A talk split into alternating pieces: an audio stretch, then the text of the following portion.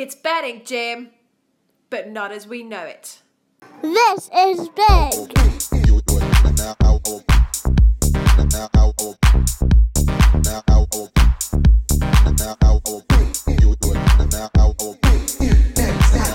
Five, four, three, two, one, zero. All engine running.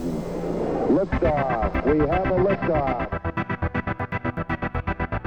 Hey, you! Get your damn hands off her!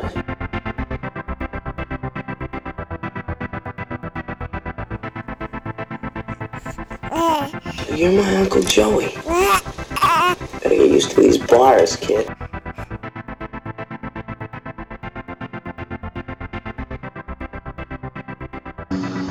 Talking to me? Who the hell else are you talking? Talking to me? I'm the only one here. Who the fuck do you think you're talking to? Welcome to the Bashcast, brought to you by BookieBashing.net. This is Big, looking at next week's opportunities and the last couple of weeks' worth of profits. This is Bashcast episode number 140. You drive for show, but you putt for dough. It is 7 minutes to 8 pm on Friday, the 7th of June 2019. Coming up tonight, no agenda Bashcast. All that and more coming up in the Bashcast this evening. Look, I'm not going to make any qualms about it. The Bashcast has been off the rails a little bit recently. Two main reasons for that happening. First is the summer break, which is kind of a wishy washy reason because, in all honesty, we can find ways of making money with two flies climbing up the window.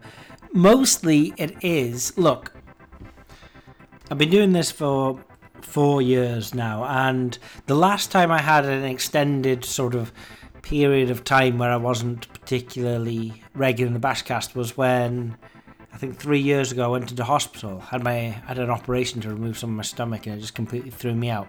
So that was a, a really big disruption in my life. And um, our youngest son, just now, Ewan, he's like the next big disruption in our life.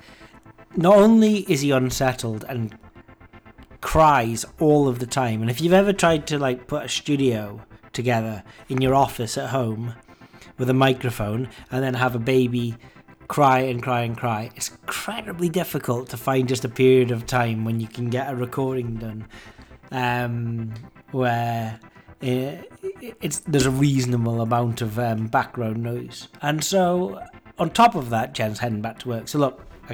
If this sounds like a moan, it is. It's a it's a little bit of a uh, a time in life when things have to take a secondary step. A lot of my betting has taken a secondary step in life. A lot, definitely a lot of my poker. I'm not doing any World Series of Poker or any EPT is planned this year. Um, and unfortunately, a lot of it is focused on um, getting that those kids to nursery and um, dealing with um, dealing with whatever particular mood he is in. So the Bashcast is upended. Um, and also we had I had some feedback that um, the Bashcast was better when it was less about what's going on in my day to day and more about edges. But look, the two things are intertwined. I have edges, but I've got other things going on as well. And a lot of the time, a lot of my life is advantage play. But just right now, a lot of my life is um, dealing with Ewan and how difficult he is. So that is just that. For any parents out there as well, I don't know if you recognize this. We had Sasha before the Bashcast started, so if you rewind back to the days when I had Sasha, the only thing that problem with doing the Bashcast when she was little was she didn't like it when I used to start. I used to start the old Bashcast going, and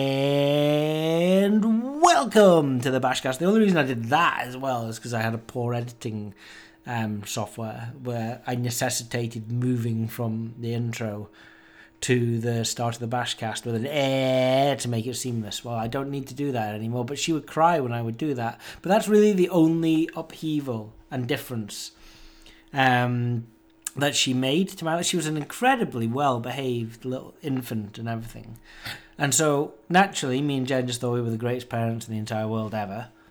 Um, so when we had Ewan, we just thought things would be exactly the same. Turns out we didn't realise that Sasha was the greatest, luckiest baby that anyone ever had in their entire lives, and um, um, now we know what reality is for the majority of people.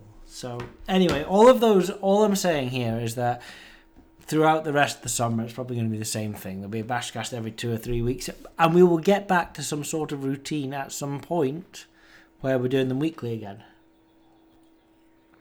So I'm apologetic, but also not apologetic. So what are we betting on right now? Um, I have been in Bali for seven days. I was competing uh, in the Shield against my my old buddies. Um, who you know we get together. Rich comes over from Australia. The four of us get together. We play the Shield. My name's not on the Shield. There's only three names on the Shield. I thought this was my chance, and when I won over 18 holes, Stableford, I thought it was my day as well. But um, over 36 holes wasn't enough, and didn't even win the longest caddy drive competition. You go golfing in, in Bali, the round of golf comes with caddies, which is a new experience for me. Um, but that was good fun. It was a good breakaway. Coming back, we've been doing a lot of investigation into how we progress forward this summer. At first, I thought it was going to be investigations into coupons.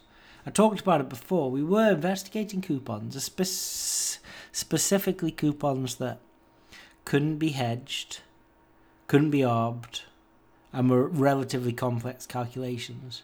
Moving forward into the second and third week of monitoring those coupons, as the um, the games went from primary leagues to secondary to tertiary, the liquidity on the correct score markets of those coupons that we were monitoring just disappeared, fluttered away like birds.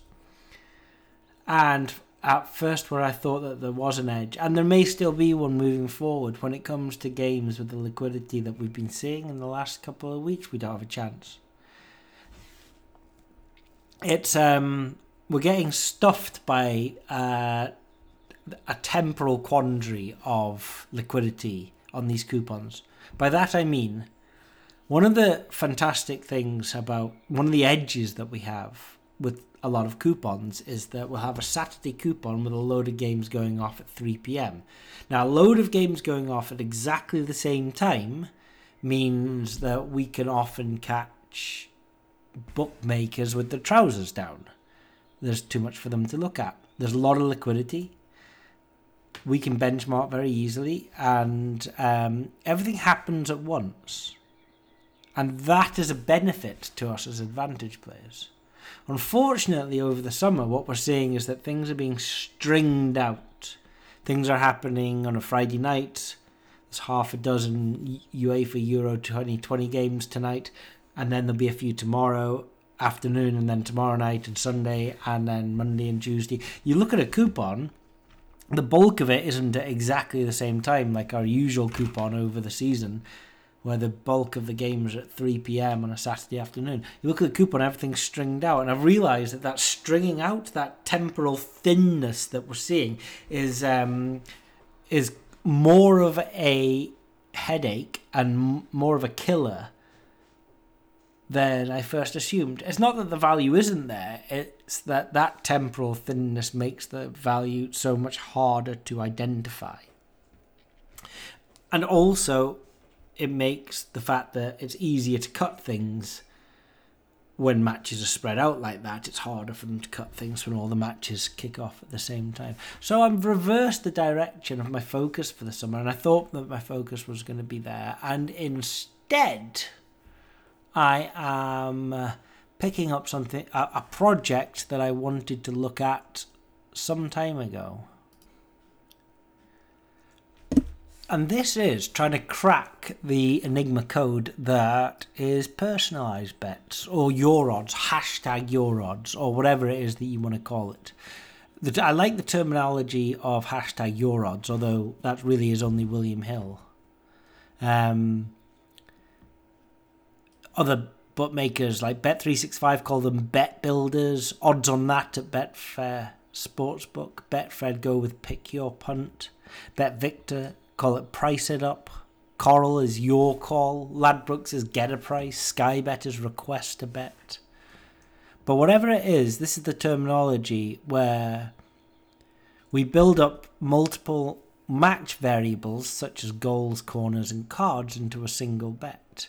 Now, bookmakers love these bets because um, for two reasons. One, they can't be hedged, and secondly, they appear to be extremely well, not extremely. That's too much of an extreme word. They they are difficult to determine the value of for the majority of the time. That is, if you don't have some sort of networked advantage play hub with someone with access to the data and the bespoke models that would be required to calculate the value in all of these bets. If you do happen to be a member of one of those sites, then uh, it's slightly different case. So these bets, these personalized bets, I'm going to call them hashtag your odds from here on in.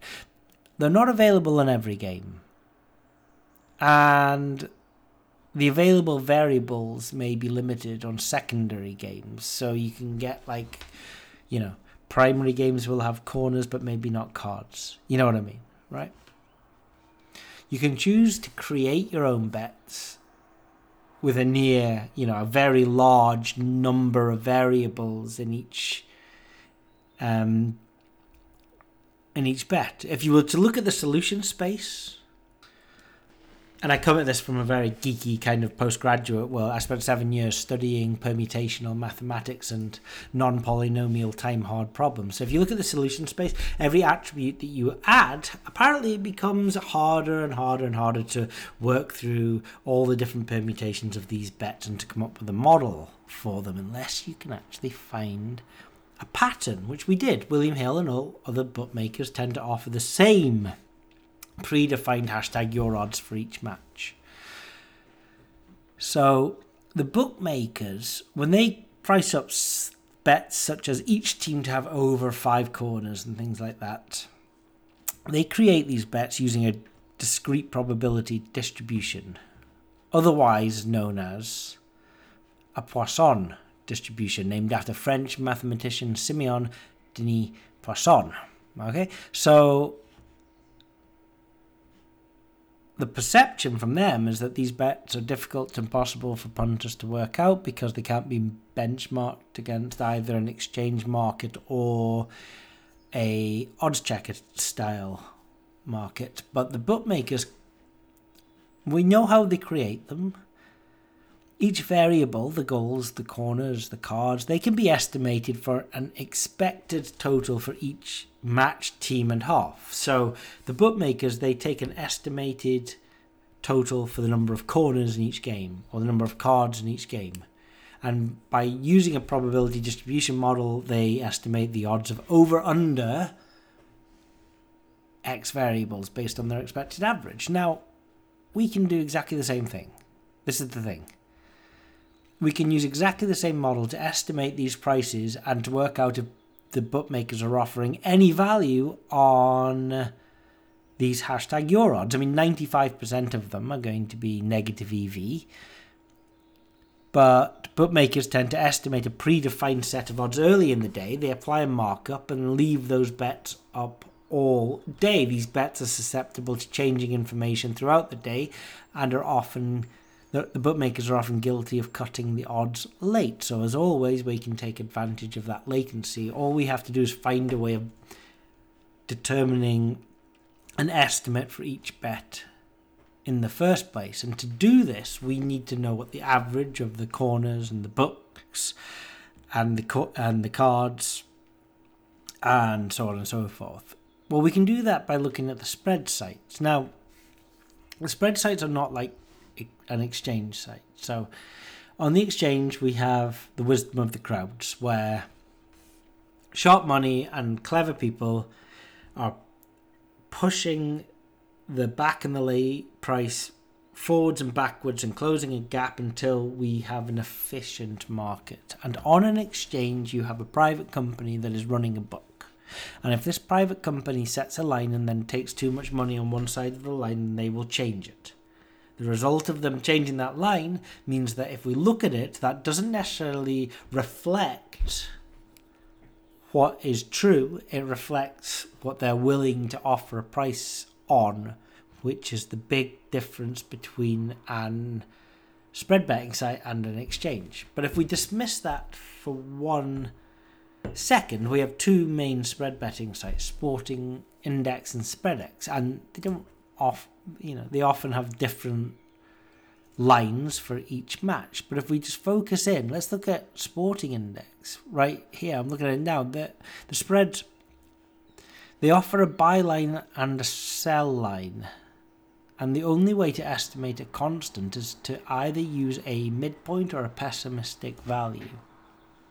So if you are looking at the overs, over goals, over corners, over cards, over things to happen, you would look at the buy line, which is the lower figure. The same as on the exchange. If you were looking at a series of things to happen on the under, you would use a back price, and if you were looking at a series of things to happen on the over, you would look at a lay price.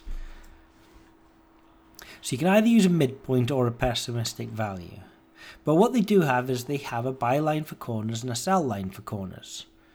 And so we can use this information to determine if any of the hashtag your odds are value. They may say England versus Holland, the, the expected corners are 9.25. Well, if we use Excel to calculate a Poisson distribution based on an average number of corners of 9.25, we can calculate an estimate for over one corner, two corner, three corner, four corner, five corner, ten corner, 100 corner, 200 corners. As long as it's uniform, as long as the scoring goes up by one. Corners go up by one, they're uniform. You have one corner, you have two corner.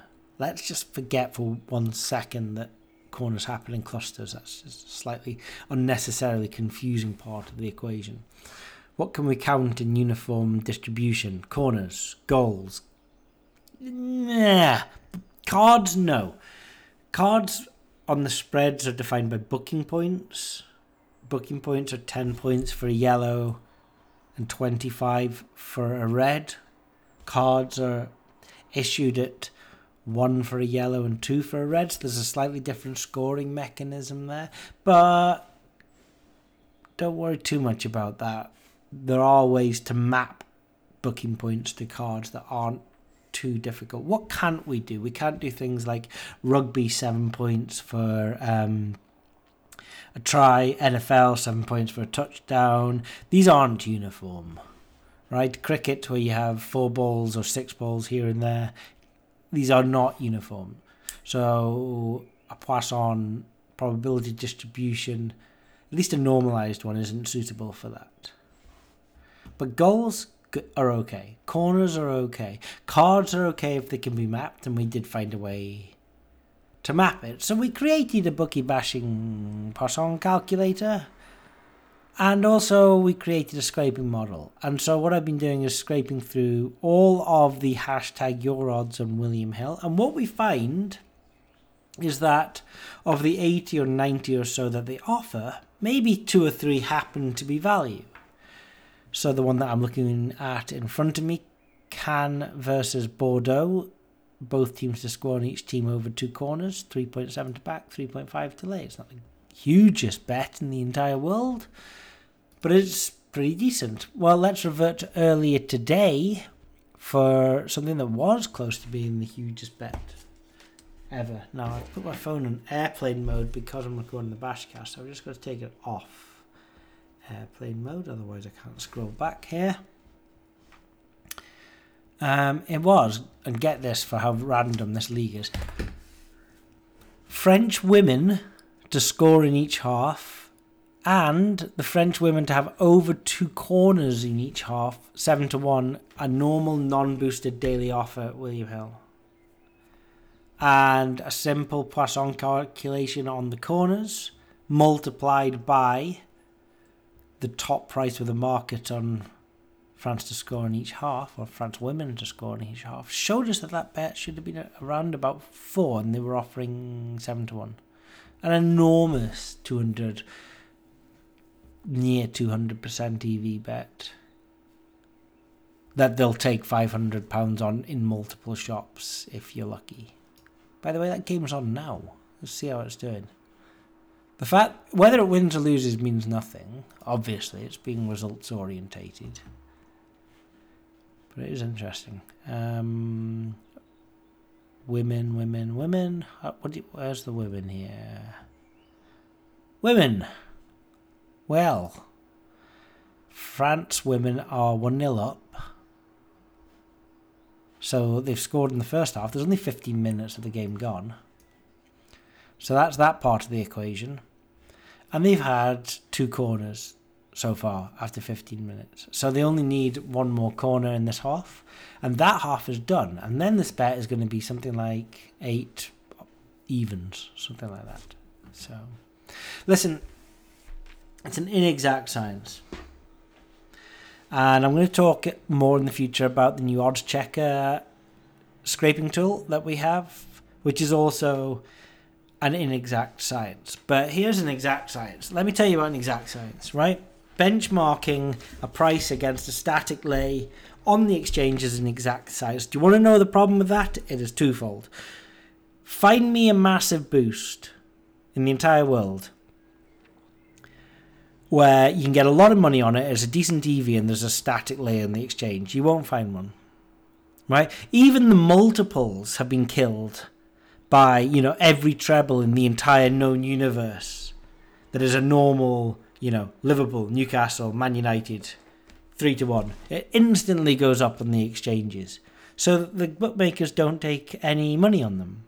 Right? So yeah, these things are fantastic and they're good, but if you not, no one is interested in a five pound maximum bet at 110% EV. I'm not paying my mortgage off something like that. Nobody is. We're trying to find things that are high EV that we can get money down, and moving forward, those things are going to be bets that not only cannot be laid but are relatively difficult to calculate the value of. And anything that's got a static lay on the exchange is really, really, really, really easy to calculate the you know the fair odds of. So we have to do these things where we're using Poisson distribution models and uh, benchmarking against top price to find new markets and determine and discover and track things. Um, that are that are value. Now, by doing this, what we do is we introduce um, a, a, a little bit of uncertainty into our calculation of the estimation of value. You see, when we're benchmarking against the exchange, we can just go, well, we're benchmarking against the wisdom of the crowd. Can't do better than that. Can't do better than that. That is the fault of the wisdom of the crowds if it goes wrong, and it's not my fault. You know what I mean? It's like, pass the buck. It's not my fault. The, the, the, exchange said it was this price. We bet on a higher price than the exchange. Boom, we're done. That's all we have to do. Well, you know, that kind of betting that's going to be what everyone else is going to be doing pretty soon. And so I can already see them playing catch up with us. We were doing that last year. We need to be making that one step ahead to stay ahead of the crowds. And that's by making alternative associative calculations of value to benchmark against. And they're going to be less certain than the wisdom of the crowds. And occasionally we're going to get it wrong. But this all harps back to looking at a long term view and a portfolio of bets over a year. If you bet on previously, we would probably would have been happy that if we bet on 95% of things that were good and 5% of things that were bad, we'd be we'd definitely be showing profit. That little margin may have to change so that we can continue getting decent stakes on. It might be 85 15, 15%, where it's so uncertain that they could be negative expectation bets. Maybe it's 20%. But our volume at the same time will increase. And by increasing our volume, whilst accepting that we may be a little bit more loosey goosey in some of our bets. We'll just be dandy. When I was over in Bali last week, by the way, don't do this. This was appalling. We drove to the villa, which, and apropos of, nothing, was owned by Leroy Firth. Didn't meet him, didn't do anything. He just happened to ho- have that house and he rented it out on Airbnb, so we randomly rented it off him. We pulled into the road, and there were some people. acro- Okay, so there was a brick lane that we pulled into at about 9 pm at night in Bali, so it's dark. And we're going down this brick lane, and by brick lane I mean the road is one lane made out of bricks, and then it's a rice field on either side. Um, on the right hand side is a rice field as far as you can see until the the beautiful beach and the ocean. On the left hand side is a shack with a man that sold snacks and crisps and plantain and drinks and bintang and bintang and bintang and there was a crowd of people surrounded in a circle and I said what are they doing and taxi driver said they're gambling what do you mean they're gambling and he said um it's an old Indonesian gambling tradition that the criminals get involved with. I said, well, can, can we go and play? I'd like to go and play that. That sounds like fun. And he said, no, it was too dangerous. But I think he was just, I don't know, it didn't look dangerous. So the next night I asked if we could go up. And the security guard that was sat outside the villa all night said it was a bad idea. So I left it at that. And the penultimate night of the holiday, I sort of had enough, and I said I wanted to go and find out what was going up. So I went up there with a hundred thousand Indonesian rupiah in my pocket, which is six quid. And um, I talked to the guy selling the bintang, and I, I bought a bintang and I bought him a drink, and I asked him to get me into the circle. And you go into the circle, and there are two mats. On one mat seems to be a ball that is possessed that is wandering around these shapes and these numbers and um, it, it, it is a ball but it's not being it's obviously weighted and there's some sort of control mechanism inside it and on the right hand side is some shapes and some numbers as well over there and the ball would land on the left hand side and then some money would be paid out based on what people were betting on on the right hand side. And so I was like, I want to have a go at this. And I threw down 10,000 rupee on my first bet, which is 60p.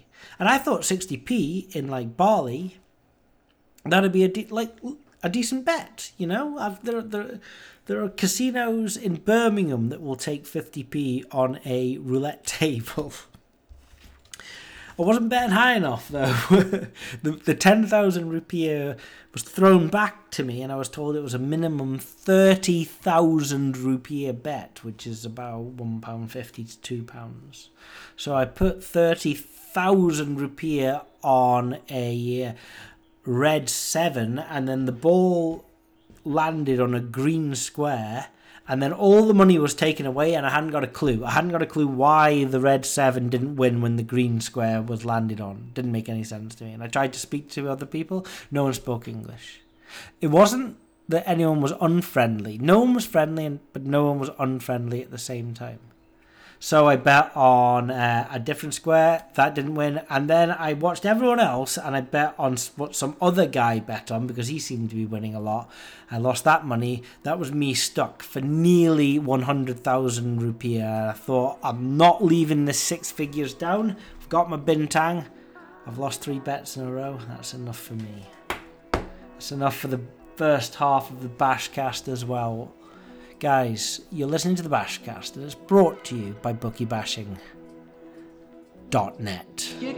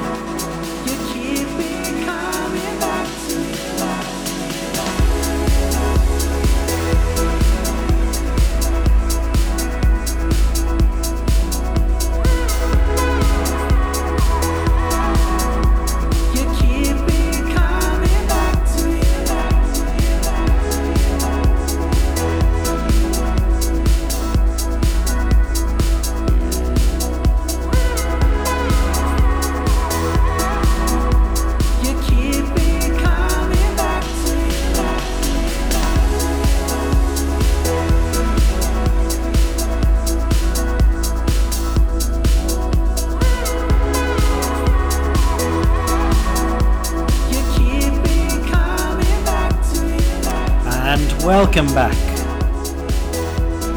to the Bashcast. It's coming back to you by Lane 8 from the album Little by Little 2018. In the bookie, bashing news.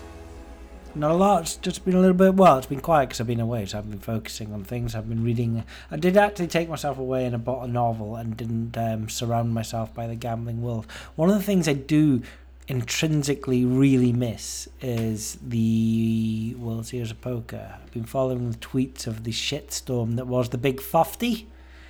Which looked hilarious. Wanted to get involved with all of it. Not doing it this year. Almost certainly doing it next year.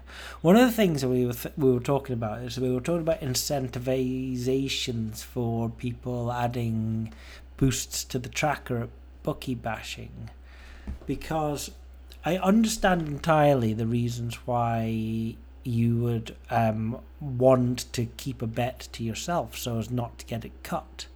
But after you've got as much money on on that particular bet that you want to, I would say share it, unless it's a an edge that can be exploited over and over again, unless the masses come in. So let's say you have an edge that can be exploited and you can exploit it this week and next week and next week and next week. And very, very few people know about it. And then if lots of people knew about it and were exploiting this edge, then this edge would stop happening. Well, of course, it makes sense that you need to keep that to yourself. I know of people that do this, and there's no bad feeling about any of this. It's, it's common sense, not bad feeling, that you need to do this in order to protect your particular edge in your particular income stream. But if it happens to be a bet on Ladbrokes or wherever that you've made and you know is good, um, then I think the benefit of sharing it with others is that you become more engaged and by becoming more engaged you learn new skills i've learned new skills and how uh, new edges by engaging and sharing and uh, i believe others can as well but it definitely is the case that a minority of bookie bashers are sharing the majority feel safer to read and to just go and do themselves now I think those minority. I'm I'm in contact on direct message with almost all of the minority that do share and do populate the tracker and bookie bashing. And we were thinking, do, is there something that we can do on our side of the fence to um, to increase engagement, almost to reward, um, you know, getting involved with the tracker. Someone once also said to me, and I want to. Uh, th- this is a complete falsehood from them. So if it was you, I'm not targeting you, but um, I, I don't want anyone to think this. Someone said, so wait a minute, Tom. You've created a bot to track all the sites, to get the bets, and you want your users to populate the tracker. And so you're just going to sit back and take all of the money every month, and isn't life great being you? Really? Is that what you think? So go and have a look at the tracker today the bot didn't appear on page one of the tracker. You had to go to the second page to find a bet that the bot had found. Why? Because as time goes on, the bot finds these normal 1x2 bets, but the 1x2 bets aren't the highest EV bets anymore because they immediately go on to Matchbook and Smarkets and places like this.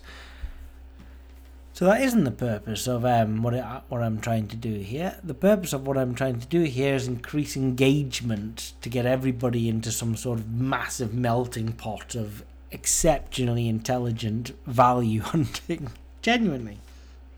So we thought, what can we do about it? And I was like, one thing I might do is um, I might go and play another big event. So if anyone's been listening to the Bashcast for years, I typically go and play five thousand, ten thousand dollar or pound or euro buy-ins.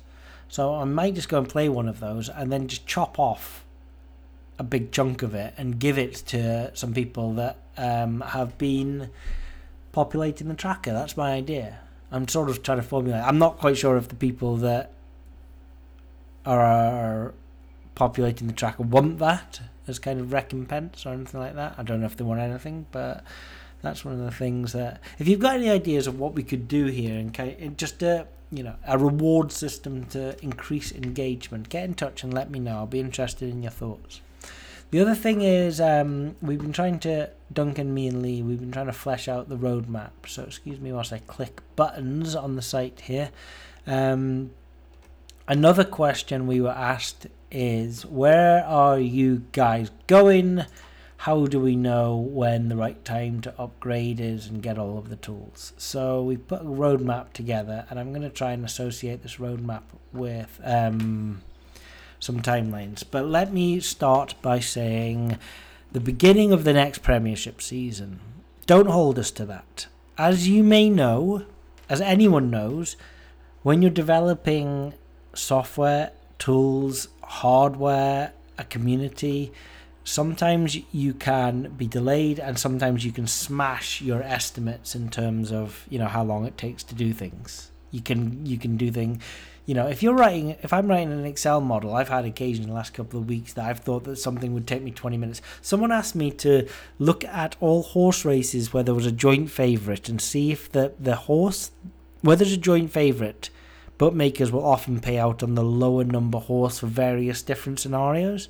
And they thought that the bookmakers were abusing this and that the horse that was lower numbered was much less likely to win in the scenario of a joint favourite. Well, I thought that that was the easiest analysis in the entire world for me to go and do, and yet somehow it took me hours and hours and hours when I thought it was just going to take me 10 minutes. And on the flip side, when you want to do something that you think is going to take you just a few minutes, um, is, is going to take you forever, sometimes that you can just crack it in a few minutes. You go, I can't believe that that was as easy.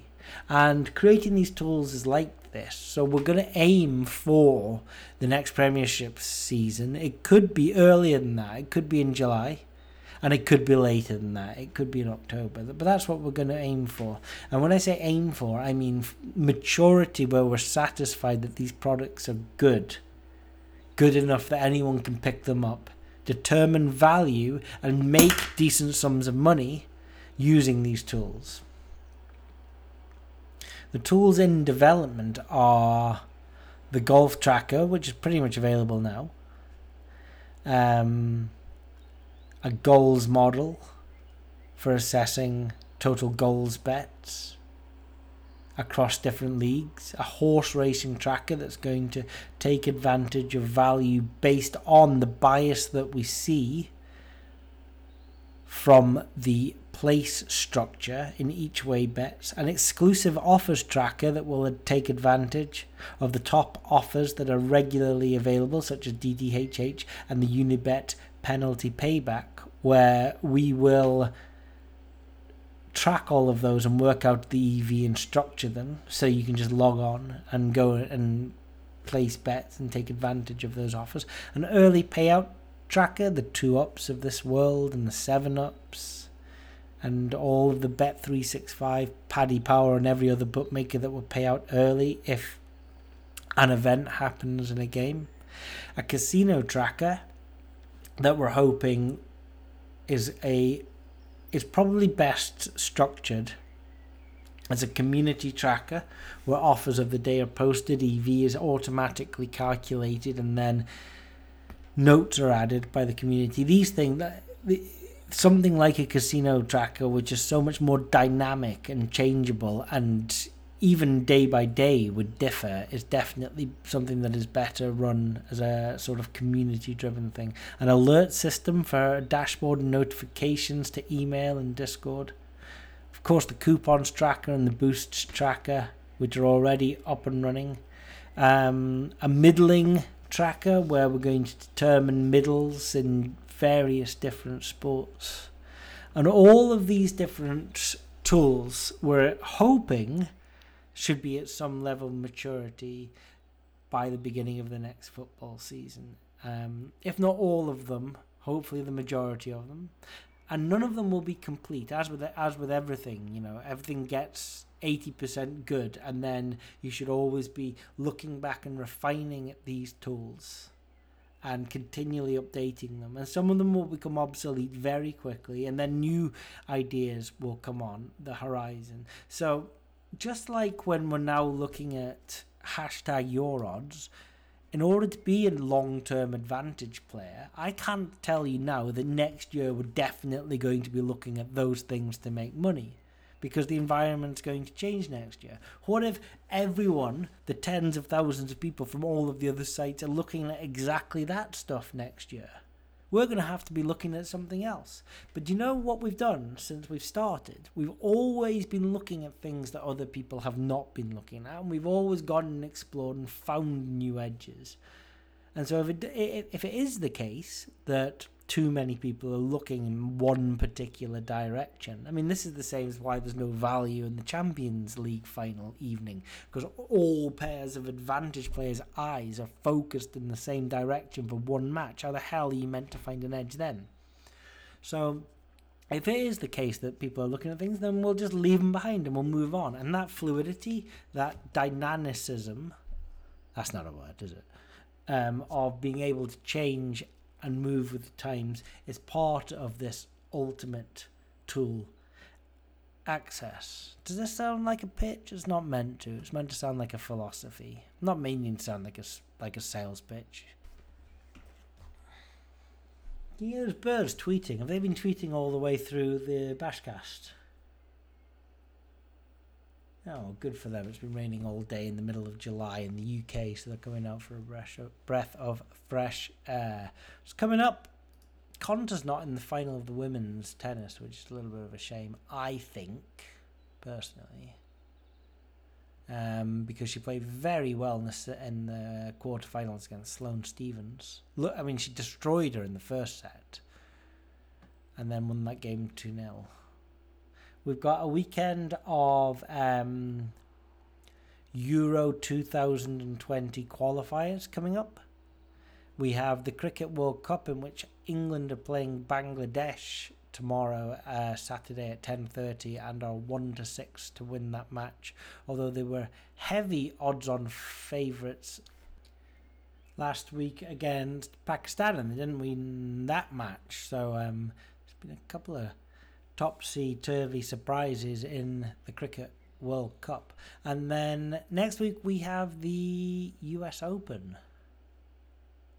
Um, so there will be not only just some extra places there, we'll have some some um, 10 place bookmakers, which is always fun. So we can overlay the 10 places, we can overlay the win for a plus EV shot at the places, or we can overlay the place at a plus EV shot at the win in the last tournament in the Masters. We had 250 to 1 Luke List place for us, so hopefully something as juicy as that.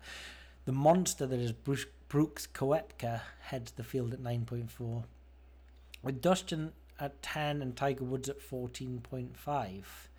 Um, will we find s- someone like a Brandt Snedeker, though, who just shot 10 under par today in the Canadian Open and was highlighted at 40 to 1 on our trackers. Um, and Keegan Bradley, who was the first round leader, was also highlighted on our trackers at 66 to 1. And either one of those two will be a very decent result. I've put, started putting up, by the way. So I know that we have trackers here, there, and everywhere for different analytical techn um, capabilities at bookie bashing.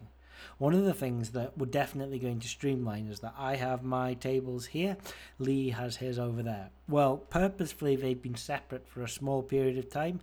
Uh, very, very soon they're going to be combined into just Lee's, basically. But I've um, if you look at who is the top EV of those tables all of the time, it's always really long golfers. The highest EV is always the guys who are 300, 400, 500 to 1. This comes out of the fact that we have an inefficient bias on the place side of each way bets when it comes to golfers.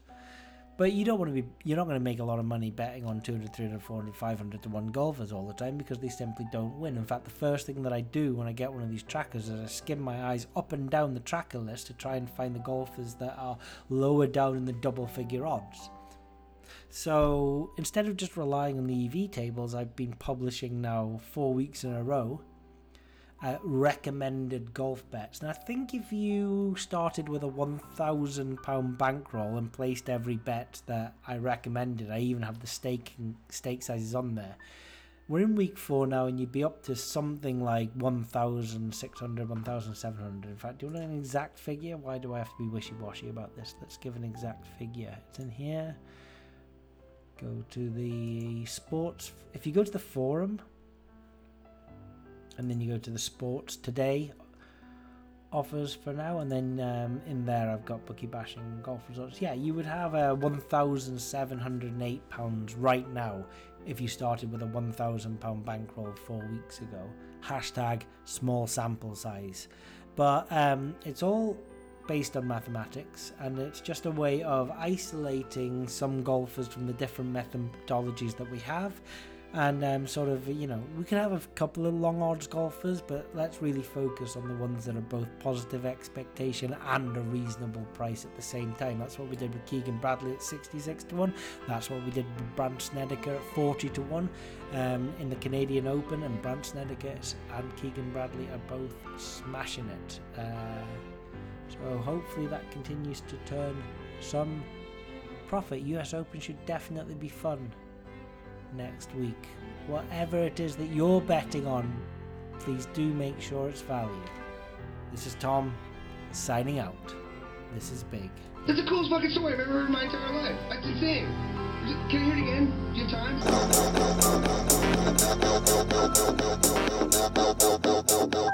time?